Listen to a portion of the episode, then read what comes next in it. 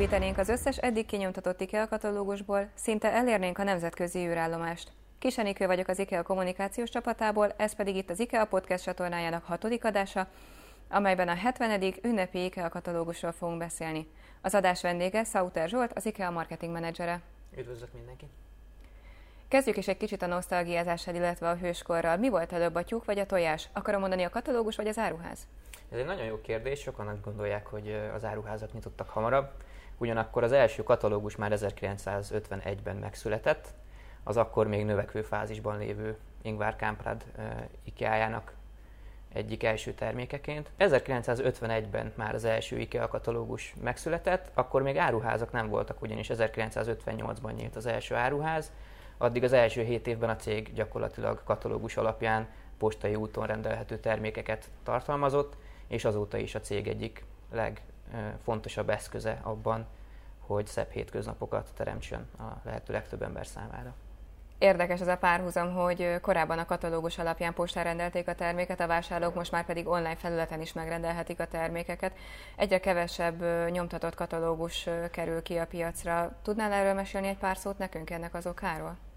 Így van, a, digitalizáció visszahozta azt a trendet, hogy az emberek egyre többet rendelnek, de a digitalizáció nem csak a rendelésben figyelhető meg, hiszen a katalógust is 2004 óta már elkészíti az IKEA a digitális formában, viszont igazi változást három éve kezdett el hozni, amikor is még a 190 milliós nyomtatott példányszámról most három év alatt idénre már lementünk 38 millióra, valamint a klímalábnyomát is sikerült csökkenteni a katalógusnak, Eddig 4,2 húsgolyónak felelt meg egy nyomtatott példány klímalábnyoma, az idei katalógus már csak 3,5. Magyarországon 127 ezer katalógus lesz nyomtatott példányban elérhető, viszont idén e, már a megszokott címzetlen terjesztést e, nem csinálja az IKEA, tehát nem dobáljuk be a postaládákba, kizárólag az áruházakban, illetve a csomagátvételi pontjaink közül a Győriben és a Veszprémiben lesz átvehető a vásárlók számára a nyomtatott katalógus, ugyanakkor digitális formában elérhető, sőt kiegészítő tartalmak is lesznek hozzá a weboldalon. Mik ezek a kiegészítő tartalmak, amelyeket említettél?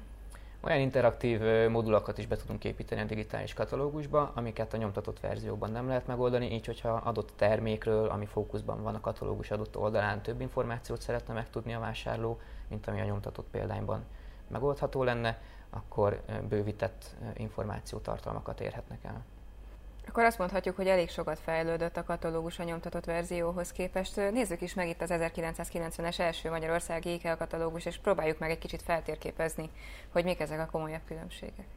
Így van, említetted, hogy a 70. szülinapját ünnepli a katalógus, viszont Magyarországon maga az IKEA ünnepli a 30. születésnapját. Egyik kedves kollégánktól sikerült elkérni ezt a katalógust, aki már a nyitás óta nálunk dolgozik, úgyhogy muzeális értéke van pont jó helyen nyitottad ki az egyik felelhető nagyobb különbség, hogy ugye még csak egy áruház volt, egy ilyen sematikus ábrán benne van az akkori őrsvezértéri áruháznak a térképe, valamint itt még, hogyha átlapozod, akkor funkciónként, bútorcsoportonként jelentek meg a termékek. Ugye az idei katalógus egyik nagy különbsége ehhez képest, hogy most már komplett otthonokon keresztül mutatjuk be a választékunkat, és egy olyan otthoni szűrőn keresztül látja a vásárló ezeket, amiben okosabb tippek, nem csak a termék fókusz, hanem a funkcionalitás is nagyobb szerepet kap. Nagyon örülök egyébként, hogy pont így nyitottad ki a katalógus, mert itt kettő olyan terméket is láthatunk, amely megjelenik az 1990-es katalógusban, illetve az ideiben is, ami nagyon érdekes. Egyébként pedig aki, önöknek, akik jelenleg a podcast csatornákon követnek bennünket, azt javaslom, hogy esetleg nézzék meg a YouTube-os adást is, mert itt képi anyagot is láthatnak a 30 évvel ezelőtti IKEA katalógusról. Így van, itt egy krippan kanapé, valamint egy lakkasztal is szerepel, ami azóta is választékunkban van. És ami talán még érdekesség, hogy a 30 év alatt ezeknek a termékeknek az ára sem nagyon változott, ugyanakkor az átlag keresett hál' Istennek sokat. Ebből is jól látszik, hogy az IKEA koncepciója a folyamatos árképzésnél mindig azt veszi figyelembe, hogy a lehető legtöbb embert elérjen, és a lehető legtöbb embernek teremtsen szebb hétköznapokat.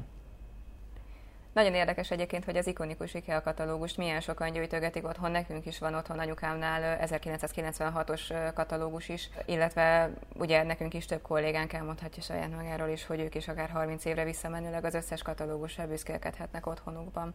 Említetted az előbb ezt, hogy termékfókuszú a katalógus. Ez azt jelentette, hogy különböző termékcsoportok vannak benne, tehát van egy szekció, ami mondjuk csak kanapékkal foglalkozik, van olyan, ami mondjuk csak asztalokkal, az új katalógusban pedig már hat berendezett otthont ö, mutatunk meg, hogyha jól tudom. A katalógus ö, alapvetően egy vásárlói segédletként indult, és ezt a fajta szerepét próbáljuk meg egyre inkább elvinni egyfajta lakberendezési magazin irányában. Tehát a régebbi katalógusoknál ez a termékcsoportosítás azt szolgálta, hogyha valaki kanapét keres, akkor egy helyen megtalálja az összes kanapét, illetve olyan termékfókusz, ahogy fogalmaztunk már az előbb is, volt a katalógus összeállításának a középpontjában, ami a vásárlást készítette elő. Az idei katalógust emiatt mi már nem is katalógusnak hívjuk, hanem kézikönyvnek. Szeretnénk, hogy ez egy olyan útmutató vagy kézikönyv legyen a szebb hétköznapok megteremtéséhez a vásárlóinknak, amiben nem csak a termékfókusz jelenik meg, hanem esetleg rejtett funkciók, olyan tippek és ötletek, amivel a mindennapi életet tehetik könnyebbé, elérhetőbbé, vagy esetünkben egészségesebbé és fenntarthatóbbá, hiszen ez is nagy fókuszt kapott az új katalógusban. Nekem vannak emlékeim arról, amikor gyerekkoromban otthon ültem, anyukám éppen főzött a konyhában, én pedig az IKEA katalógus lapozgattam. Abban sem vagyok biztos egyébként, hogy tudtam-e már olvasni ekkor valószínű, hogy igen, de nem vagyok teljesen biztos benne. Neked is vannak ilyen emlékeid ehhez hasonlóak? Van, van, hát onnantól, amíg vissza tudok emlékezni nyilván. Az IKEA katalógust minden háztartásban várták, és mindenhol megtalálható volt, legalábbis az én közvetlen környezetemben, úgyhogy szerintem sokunknak vannak ilyen emlékei. És a mai napig ugye azt mondhatjuk, hogy ha nem is papír alapon, de digitálisan, akár a háztartásban, akár pedig nyilván az okos telefonok, okos eszközök segítségével a zsebünkben vagy a táskánkban is folyamatosan magunkkal hordozhatjuk ezt a katalógust. Ez itt még mindig az IKEA podcast csatornája, ahol Sauter Zsoltal, az IKEA Magyarország marketing vezetőjével beszélgetünk arról, hogy hogyan is néz ki az idén 70 éves IKEA katalógus. Beszéltünk már néhány érdekes adatról az idei IKEA katalógus kapcsán, viszont még nem hangzott el az, hogy 69 változat készült ebből a kiadásból, amely 32 nyelven elérhető, és három új országot is köszönhetünk az IKEA katalógusai között, a Szlovéniát, Ukrajnát, illetve Mexikót, illetve hogyha jól tudom, akkor Ukrajnában ráadásul egy rövidített verzió készül. Van esetleg ennek kapcsán további érdekesség a tarsolyodban? Így van, ugye Ukrajna is egy viszonylag új piac az IKEA számára, valami Szlovéniában eddig nem is volt áruházunk. Az áruháznyitásnál az IKEA katalógus egy nagyon fontos marketing eszköz, hogy megismertesse a, a márkát, illetve a szemléletét a vásárlókkal. Ez a katalógus a nem rövidített verziója, ami nálunk is van 286 oldal lesz, plusz 4 oldal a borító. A fő borítón az alvás van fókuszban idén, Érdekes, hogy ebből is csak alvás tematikában négy különböző borító készült, hogy mindenhol a piacnak legrelevánsabb verziót tudjuk kiválasztani. Egyébként az egész évnek a fókuszában az alvás lesz, illetve az otthoni pihenés és regenerálódás. Ezen a 286 oldalon az összes megvásárolható IKEA termék látható? Nem, a teljes választékunkat az áruházban érik el, illetve nagyon nagy részét a weboldalon a vásárlóink, viszont a fő termékek megtalálhatóak benne. Összefoglalnád nekünk még egyszer, hogy hogyan juthatnak hozzá a katalógushoz a vásárlók? Természetesen. Az áruházakban augusztus 14-től elérhetőek a katalógus nyomtatott példányai, valamint Győrben és Veszprémben az átvételi pontjainkon, és ugyanettől a dátumtól lesz elérhető a www.ikea.hu oldalon is a digitális verzió. Köszönöm szépen, hogy a vendége voltál a mai adásunknak. Én is köszönöm a meghívást.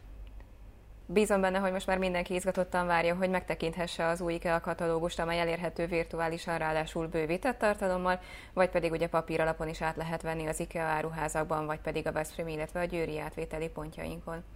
A következő adásunkban ismét a katalógusról fogunk beszélni, azonban ezzel az alkalommal a katalógus, illetve a fizikai áruházak közötti összefüggésekre fogunk majd rámutatni. Még mielőtt végleg elbúcsúzunk, hadd tegyek fel egy találós kérdést a következő adásig a kedves nézőknek és hallgatóknak. Ugye említettük, hogy egy katalógus klímalábnyoma három és fél húsgolyó klímalábnyomának felel meg, és a nemrég bevezetett növény alapú golyóra vonatkoztatva a kérdést, vajon hány ilyen húsmentes golyó klímalábnyoma felel meg egy új katalógus lábnyomának? Az egyenlet megoldásában sokat fog segíteni az, hogyha esetleg meghallgatjátok ti is az előző két podcast adásunkat, amely a húsmentes golyóról szólt. És egyébként is azt javaslom, hogy kövessetek bennünket a Spotify-on, illetve a YouTube-on, ahol további új IKEA érdekességeket hallhattok, illetve láthattok majd. Sziasztok!